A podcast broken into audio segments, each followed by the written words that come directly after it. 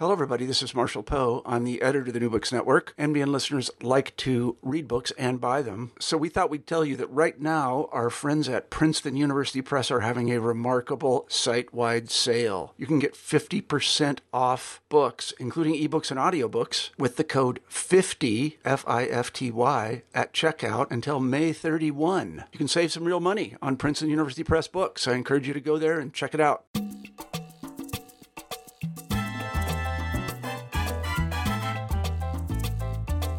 Hello, and welcome to New Books in Caribbean Studies. I'm Alejandra Bronfman. My guest today is Aliyah Khan, and we're going to be talking about her new book, Far from Mecca Globalizing the Muslim Caribbean, published this year by Rutgers University Press.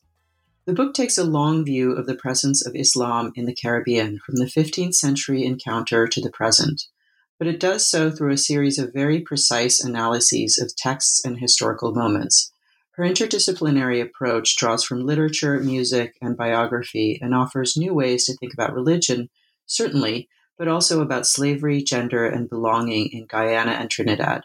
I really enjoyed talking to her, and I hope you enjoy listening. Hi, Aliyah. Thanks so much for joining me today. Uh, thank you for having me on here, Alejandra.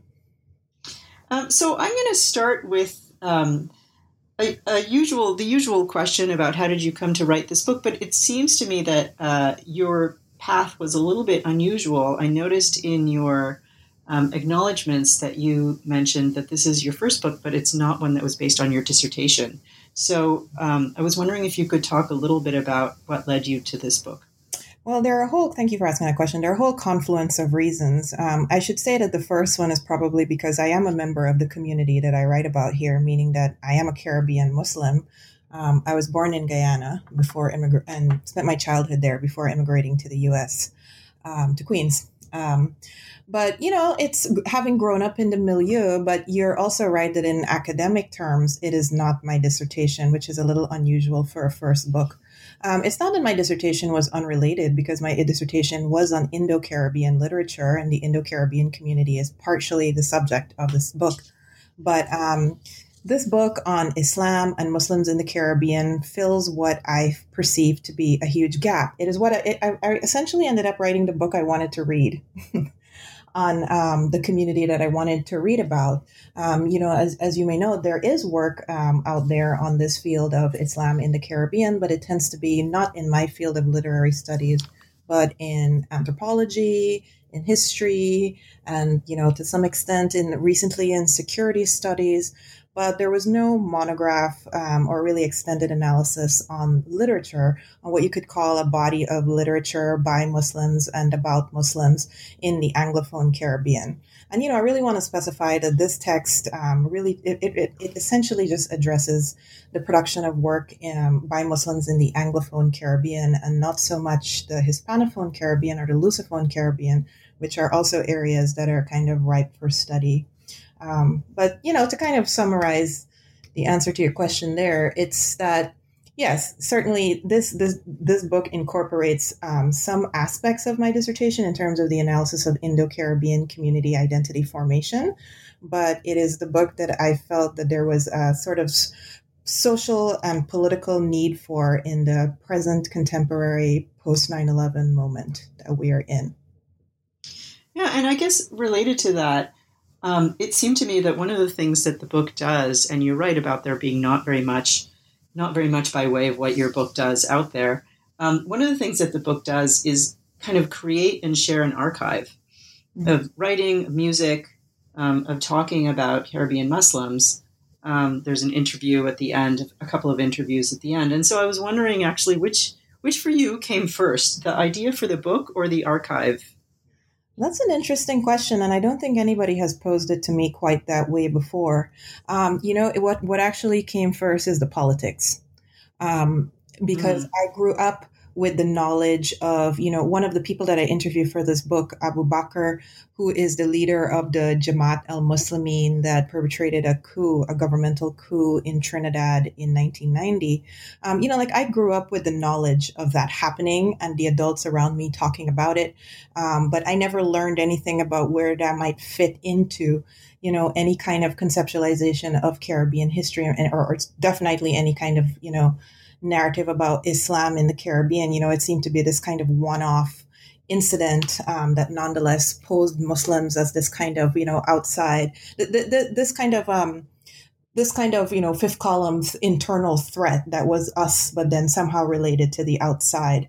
So yeah so the politics came first um, and you know thinking about that in connection with 9-11 and the after effects of, of 9-11 hearing um, you know some us governmental statements in the last couple of years about caribbean nationals uh, joining the islamic state. So i wanted to you know i was thinking about the connections between you know these these politicized Muslim events that I knew about growing up, and the, and then the discourse around Muslims in the Americas now. I wanted to make some of those connections in that book. And, and in fact, the way that you make that connection, which I found really fascinating, is to take a very broad historical perspective, right? And the, the first argument that you make, and one of the, the important ones, is that Muslims came to the Caribbean in a variety of ways. And over a long period of time. And so I'm wondering um, if you can talk a little bit about why it was important to you to go to go back um, before I, mean, I guess to the encounter, right? To mm-hmm. to b- before even before enslaved people came as as um, as part of the story. Yeah. So, I mean, there, there are a couple there are a couple of reasons why I think it's important to trace historiographically trace the entire trajectory of Muslims in the Americas. It's essentially to establish the idea that to, to establish the idea that Muslims aren't just you know um, recent immigrants to the Caribbean or, or, the the result of like a kind of recent migration of both ideas and um, people to Latin America and the Caribbean, and I'm, and I'm purposely including Latin America there too. Um, but that they have always they have been there since the moment of you know since they've been there since 1492 you know some of the oh um, to speak metonymically, some of the earliest voyages of the of Spaniard and um, Portuguese colonialism to the New World included Muslims on board. Um, so you know, it, it's that it's to trace the entirety of the history of Muslims in the Americas to suggest that they are not they're not simply recent, and also that there are you know populations of Muslims that are that are homegrown. You know, they're not. Um, they are not converts or reverts, or they have just been there for as long, certainly, as the Caribbean has been colonized, and then you know as as, as it as it has been post post colonized. In our contemporary moment, I think it's really really important to note that uh, to to to to kind of foreground the history of African Muslims in the Americas, because I think it is something, especially in the Anglophone Caribbean, that is elided in favor of the history of indentured Indian Muslims in the Caribbean. There's a long-standing, you know, kind of convention. There's long-standing conventional thought in places like Guyana, um, Trinidad, and Jamaica that have a sub, you know, substantial population of people of Indian descent. Um, from the period of indentureship of the late, in the late 19th and 20th century to think of Islam as an Indian religion um, and as related to you know as a religion that is just proper to people who have who are descended from you know people who came from the Indian subcontinent, and that is just simply is simply not true. Um, you know, at least like it's definitively not true, especially since we have you know texts that were written. Um, you know, the first chapter of the book discusses these two autobiographical texts that were written by enslaved Africans in Jamaica in the um, in the 19 the early 19th century. So you know, it, it, the the whole the whole point is simply to establish the fact that you know Muslims have always, or not always, but they have there have certainly um, been a part of the colonial history of the Americas ever since there was a colonial history of the Americas. Yeah, I want I want to get back to that um, issue just a little bit later when we sort of walk through the book. But um, before we really dive into the arguments, I wanted to just note um, with a little bit of a, um, I don't know, I, I, I loved what you did. It seemed that part of what you were doing was expressing, sort of writing back, writing this book as a kind of expression of dissatisfaction, slight mm-hmm. dissatisfaction with um, Walcott and Naipaul. Um, and, um, you know, the two kind of giants.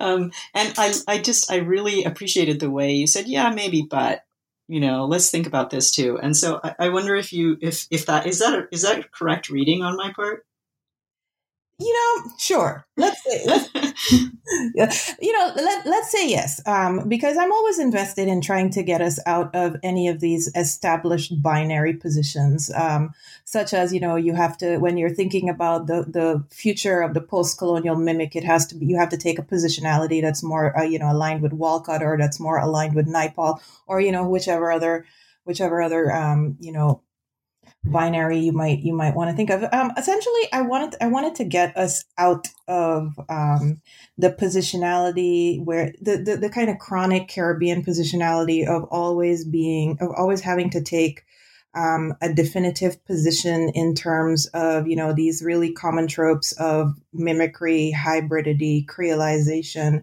Um, because the Muslim in the Caribbean, and indeed, I think a lot of religiosity in the Caribbean does not neatly fit into the category of like, you know, it's not a it's not a neat Creole iteration or a neat hybrid iteration or something that you can point to as you know Naipaul's mimic man. You know, it is because of the relationship, the ongoing relationship that Muslims in the Caribbean have with this global Islamic community, the Ummah um, it is a it is a figure that is kind of sort of always in flux, always in formation, um, in with with relation to the global. And you know there are other plenty of other Caribbean scholars that make the same arguments about things like. Um, you know the way that Santeria, Voodoo, and so on are practiced in relation to practices in the African continent, how much back and forth there is. So I would say, I think I'd like to just sort of get us out of like uh, religious conceptualizations of like static creolization, static hybridity, and the kind of doomed mimic man that is always going to be repeating these same patterns over and over into the future. Yeah, and I think that you you sort of you do that throughout, and um, you know the way that you just even when you sort of introduce this idea, okay, let's talk about enslaved people, and let's talk about you know how many Muslims there were who were who were there, and the the their you know the literacy and um, the ways that they kind of change everything that we think about slavery in the British Caribbean. Mm-hmm. Um, it, it, tell us a little bit more about that. Tell us about you know how how should we now incorporate um, what you're finding about um, the presence of Muslims in among enslaved people in the Caribbean. How should we now talk about slavery in, in the British West Indies? Um, that is a, I mean, what what a huge topic, right? Like, it, I mean, there there are so many there there there are countless approaches that you could take you could take to this, but um, you know, one one way that I can one way that I might approach this, right, is in thinking about there not being, in fact, a homogenous figure of the enslaved African in the Caribbean there isn't, right? I mean, like we are used to perhaps thinking, uh, you know, as influenced by movies, as influenced by media, TV shows, and so on. You know, we are maybe used to thinking of the enslaved African as someone who, you know, um, occupies both both visually and um, you know, in in, in, in, in, in, in labor terms and in terms of what they do and what they're capable of, a very particular positionality that includes a lack of access to literacy, um, uh, and and you know anything else, right? Like people who are somehow plucked without history from the continent of Africa and then laid down in in the Americas, and all and their entire experience as human beings has to do with their experience of labor and suffering. So. Um, you know, I'm I'm I'm attempting to part of what I'm attempting to do here is recreate or or you know bring to light the person. Um, these are people um, who had lives and histories and so on in the continent of Africa. In the case of the two people that I mentioned, in um, who wrote their own autobiographies in Jamaica, you know, um, from from West Africa specifically. One one was a person from Cote d'Ivoire. You know, you can you can through through knowing their entire names and patronymics, you can tell where they're from, who their families were, what their um, religious um, and familial lineages were. Like, you know, these are fully. This is a way to kind of fully fleshed out who the human beings that we are talking about are. Um, yeah, and also put to point to the fact that there's not a singularity of people who were enslaved from the African continent um, religiously either, uh, because we are again, you know, we we we maybe some of us know of like voodoo and all of these myriad other West African religious practices, the Yoruba, and then also Central African from Congo that were, um, you know, ended up being ended up being incorporated into these Catholic syncretic religions. Um, or these religions syncretized with Catholicism in the New World, but that is not all there is. Um, I'm invested in, you know, kind of, you know, bringing to light the plurality of history and people's experiences, the, the experiences and lives of the enslaved in the Americas. And then at the same time, you um, you go. I mean, the the big historical sweep is there, but you also sort of zoom in on the literary and the poetic and um, you spent some time talking about the Sufi strain, which which you find in many of the writings, and I wonder if you could talk about that a little bit because I found that um, so so fascinating as a way to think about um, the writing that you're dealing with. Yeah.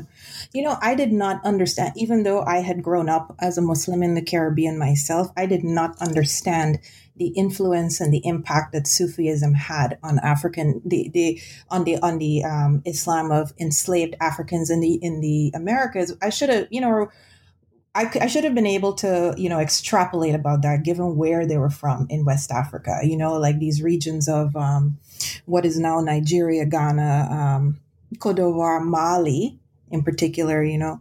Um, I should have been able to extract that because these are the seats of the great Sufi brotherhoods of West Africa that still continue, that, you know, are, are flowering even today, even when Sufism is maybe um, somewhat in decline or disfavor in other parts of the world.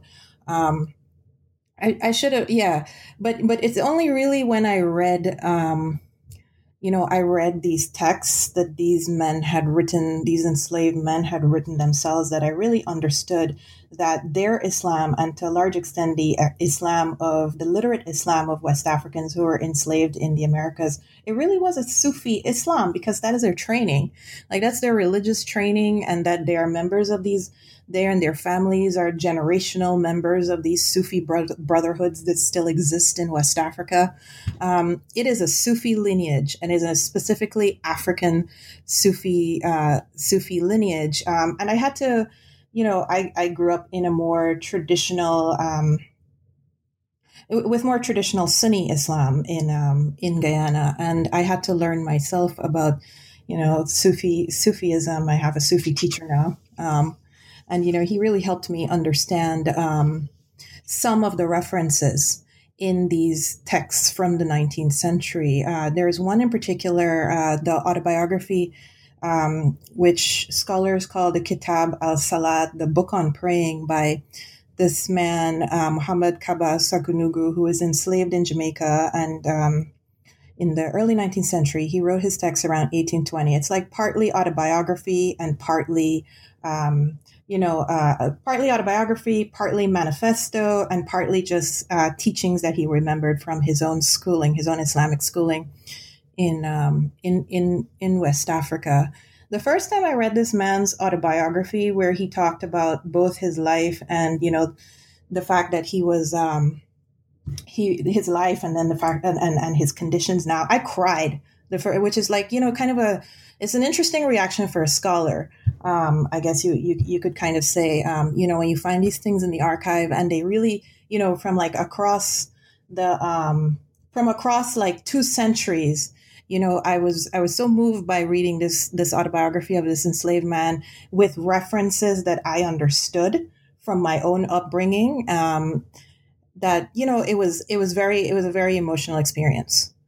Um, yeah i'm not sure exactly where i was going with that but you know like it's a it's it's certainly it's certainly um, a personal work and you know it um it made me think seriously about um, how we as scholars interpolate ourselves into a work because you know i had to think about am i more sympathetic to this person because he is literate like myself and highly educated like the scholars who are reading his work are um, am i more sympathetic to his suffering because he is a muslim um, because is a person of color, and so am I.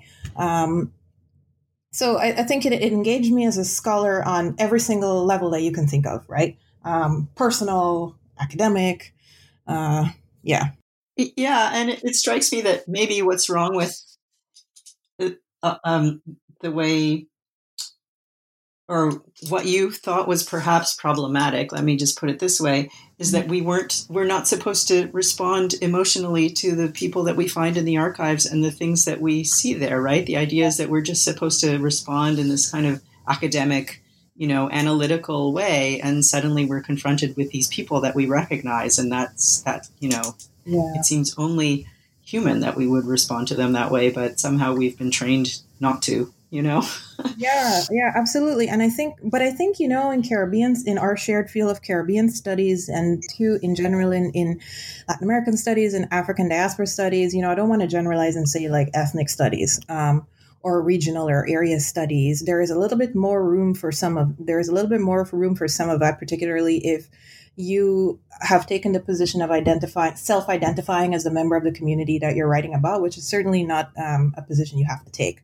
But um, I think in, in recent years, I have seen a lot of scholars do things that are partially, uh, Caribbean scholars, I mean, do things that are kind of like partially ethnography. Partial, there's a lot of interdisciplinary work now, right? That is sort of partially ethnography, a little bit of autobiography, um, definitely history.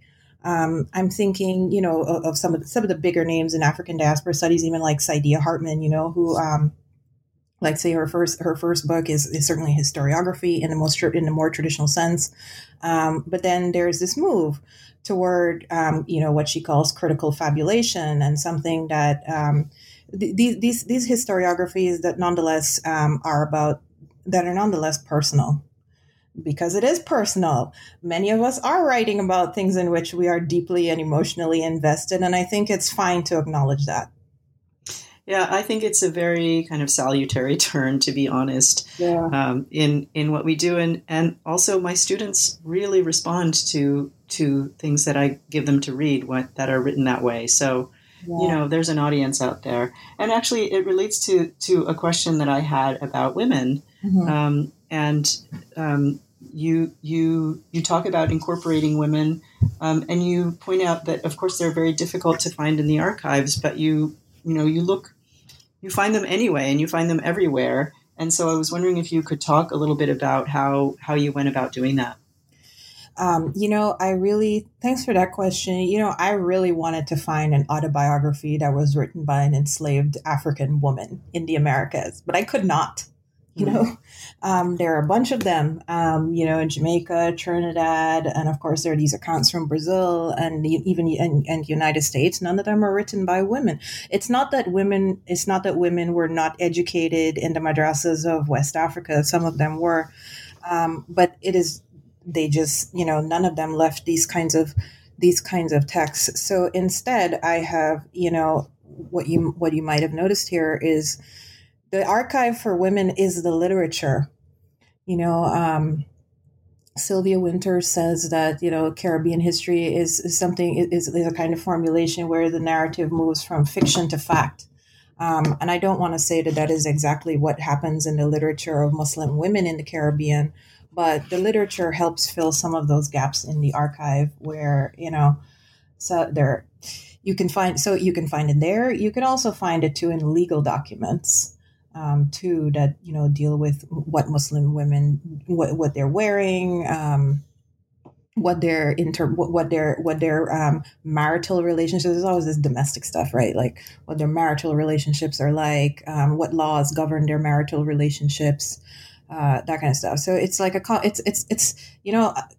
At times when I was doing this kind of research, I was like, all right, I'm cobbling together this history out of like this hodgepodge of um, like it, for for women, right? Like I'm cobbling it together out of this like hodgepodge of sources. It's like legal cases, it's literature, it's um, there's you know it, it's just like various people's like own history, like personal histories. Um, it's interviews, uh, but I think that's how it has to happen, right? In like this kind of interdisciplinary work, there's no there's no like um, straightforward archival way of of doing it, of finding women in these archives but also in a in a way that connects to something that you said about the way um, women's narratives are different from some of men, men's narratives. And um, I was really fascinated by this idea that the distinctive, distinctive, distinctiveness, excuse me, of women's narratives are kind of rooted in crossing, and they're more attentive to ancestors, whereas the the, the men's narratives are more often sort of about exile, and they're yes. kind of par- portioned off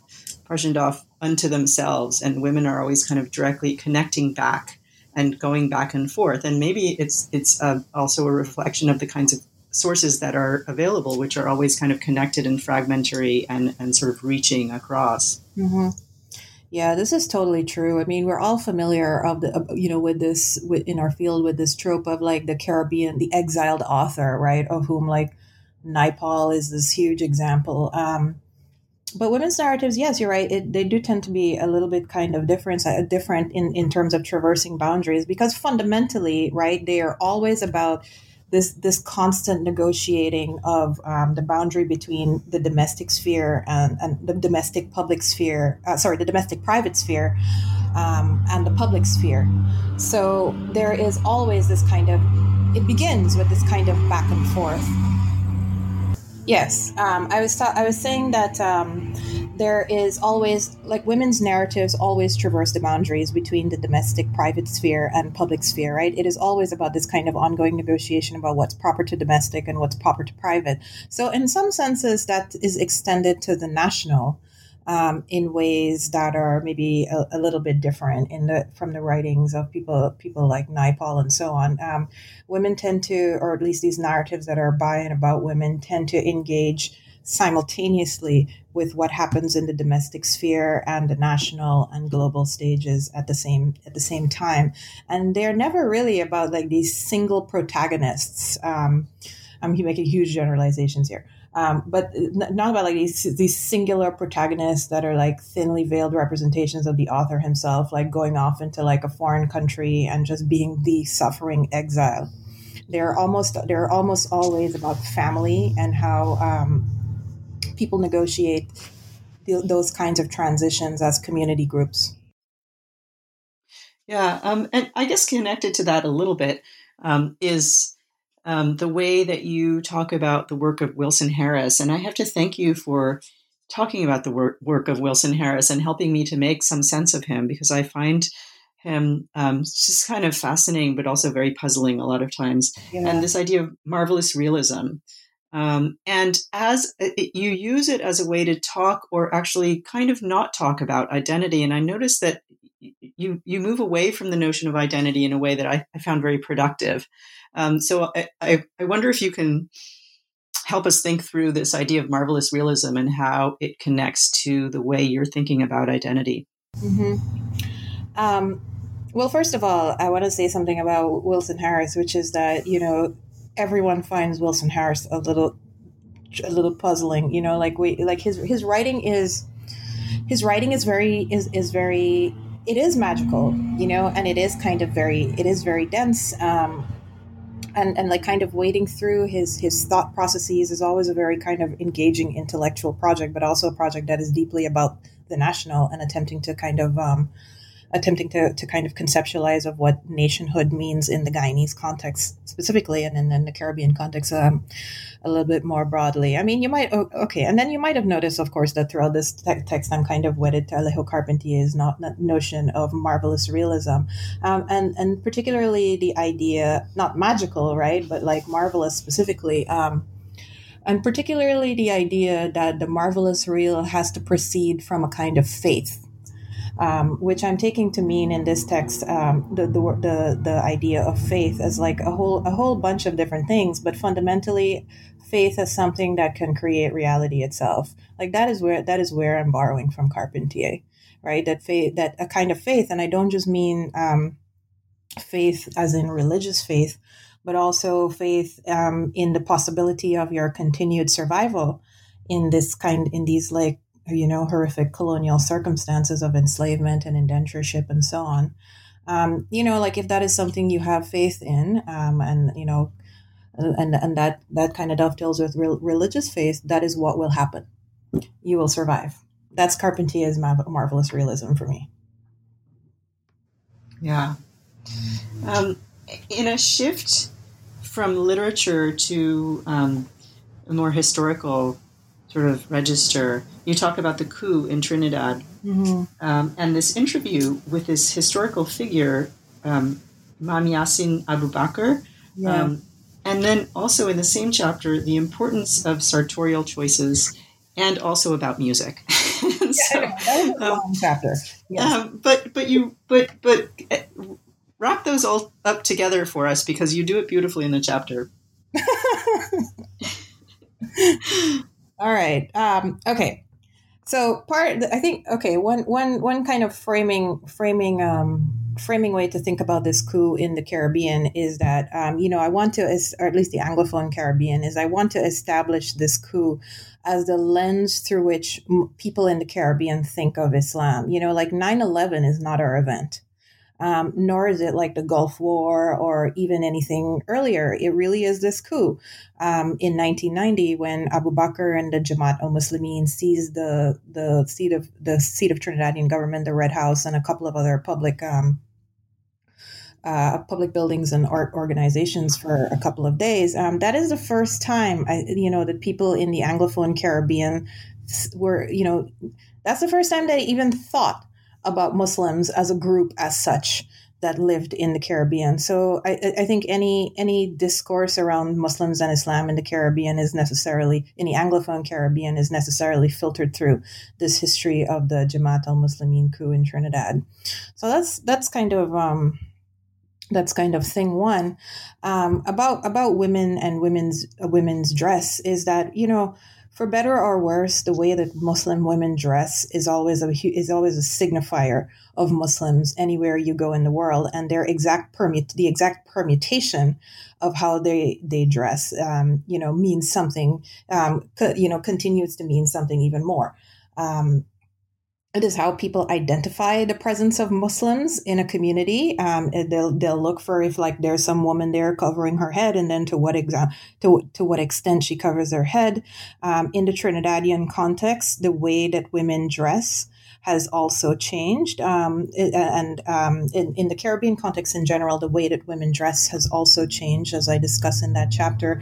It goes kind of back and forth from this kind of um, Indian inspired shalwar kameez dress, um, which is what you could expect Indian Muslims to wear, you know, anytime from the time that they started coming in the 19th century to, you know, the 80s and so on, to more Arab inspired. Um, to more Arab inspired, both head coverings and general and, and, and general dress styles. You could also tell something about the Muslimins' um, own allegiances by the fact that by the fact that the way their women have dress, dressed is has actually kind of shifted in the opposite direction from the general um, Trinidadian societal trend from Indian to a more Arab thing. They've shifted from more Arab type dress, which you know signifies to some people a certain type of conservatism to a more Indianish way of dressing that symbolizes a more kind of Trinidadianness. So there's this these kinds of engagements with what it means to be like a creolized member of um, Trinidadian society that um, I think that um, the the the Muslimin group um, and like what they have done, like you know, kind of lays bare. And then also, what about calypso? All right. the third the third element. Um, okay so m- music is this kind of really fraught area um, when you're talking about muslim um, muslims and islam and so on because muslims have very varying widely varying opinions of and also theological rulings on what is musically permissible in islam. Um, part of the argument i make here in this book is that um, you know despite some of the stricter um, theological juridical uh, interpretations of what that should be, um, of what the role of mus- what the role of music in Islam or the place of music in Islam should be, is that the religion itself is full of these instances of what you could call music, right? Like Taj, like there are all these like international competitions that are. Um, international um, Quranic recitation competitions um, and elocutionary competitions called like Tajweed. Um, like there are there, everybody has some kind of variant of like of, of Islamic chants. Um, the big the big uh, difference tends to be whether or not they believe it is permission permissible to use instruments or just um, do vocal renderings. Um, there is no clear prohibition against music in the Quran.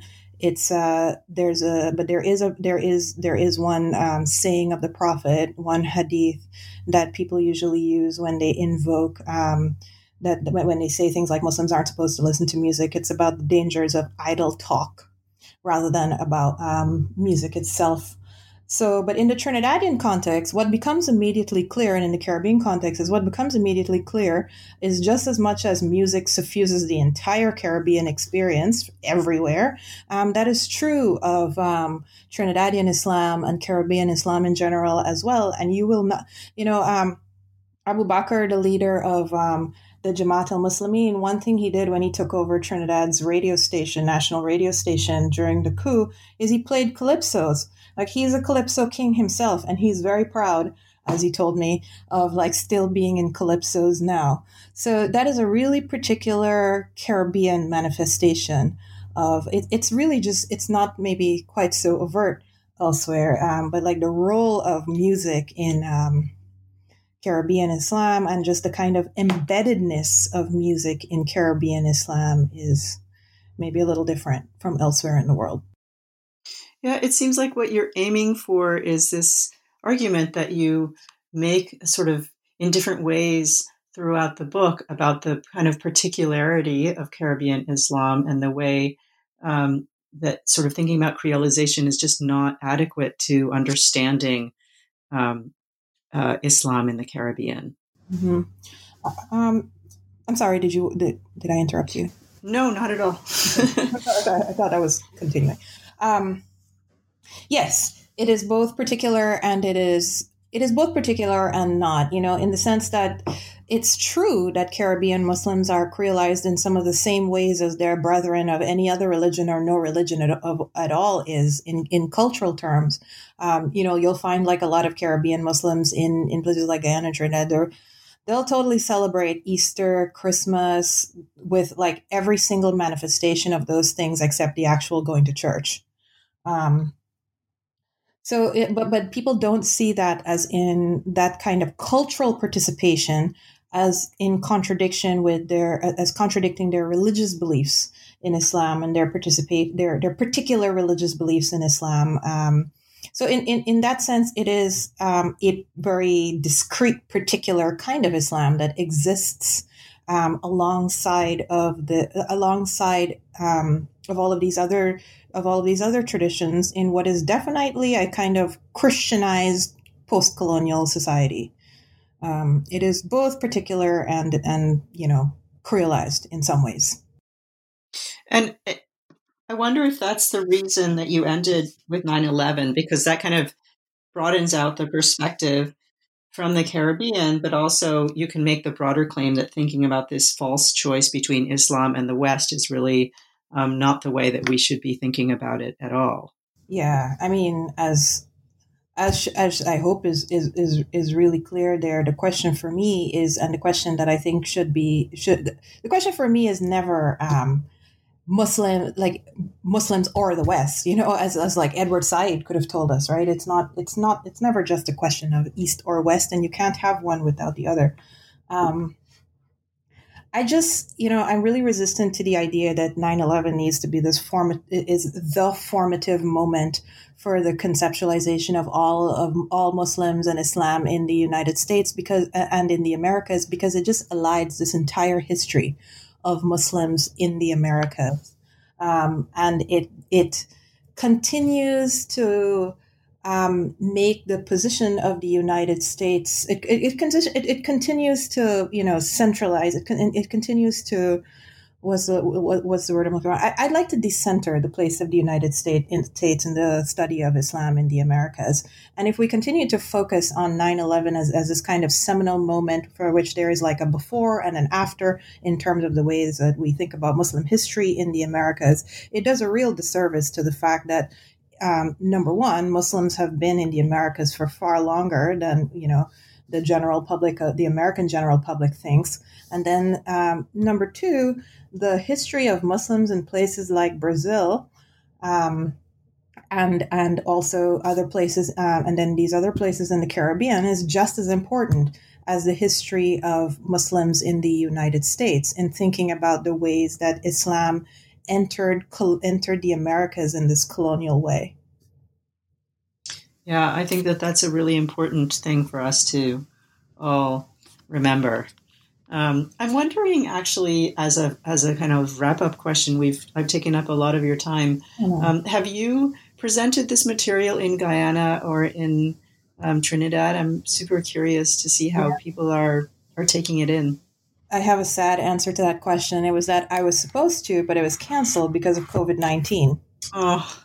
Um, so the book just came out uh, in April of actually it it was it started shipping in March of 2020, but technically speaking, it just came out in April of 2020. Um, so I had a book launch lined up in Guyana this summer. So that was going to be that was essentially going to be my first stop um, uh, at a book launch in Guyana, and unfortunately, that was canceled. Uh, but I, you know, I really look forward. You know, it was going to be this really interesting moment of here I am returning to the returning to the homeland with my book as an as an academic, right? Um, uh, I, have had I have presented. I, I, should say though that I have presented some of this material already um, at a conference last year, the West Indian Literature Conference that was hosted by the University of Guyana last year.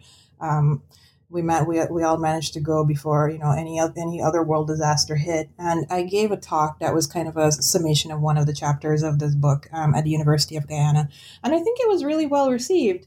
Uh, what was interest you know um, I think what was the most interesting for people in Guyana, particularly given its own fraught racial racialized history of conflict between um, Indian between people of Indian descent and people of African descent in Guyana for you know it's about you know the populations of those two groups are about equal.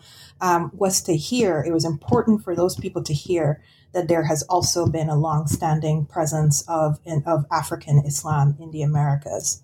So you know that did seem to have some kind of impact. Um, it was also interesting for people to hear about this history of this um, Shia festival Hussein that was, um, you know, this really important moment of creolization in Caribbean Islam in the 19th century and the 20th century, but that was banned by um, in both Trinidad, outlawed by in both Trinidad and, and, and Guyana by the British colonial authorities. And there was this whole massacre of people celebrating it in Trinidad called the Muharram Massacre by British soldiers. It was, yeah, so it was important for people to hear about that. And then thirdly, my grandfather, who is an imam in Guyana, came to my talk. So that was an interesting moment of, um, you know, that whole, again, that confluence of like the personal and, um, you know, the academic work. Wow. Well, I really hope you get a chance to present it uh, again or to present more of it in, in throughout the Caribbean. It's it's fascinating work. Thank you so much. Thank you. I really appreciate you having me on the podcast. A pleasure.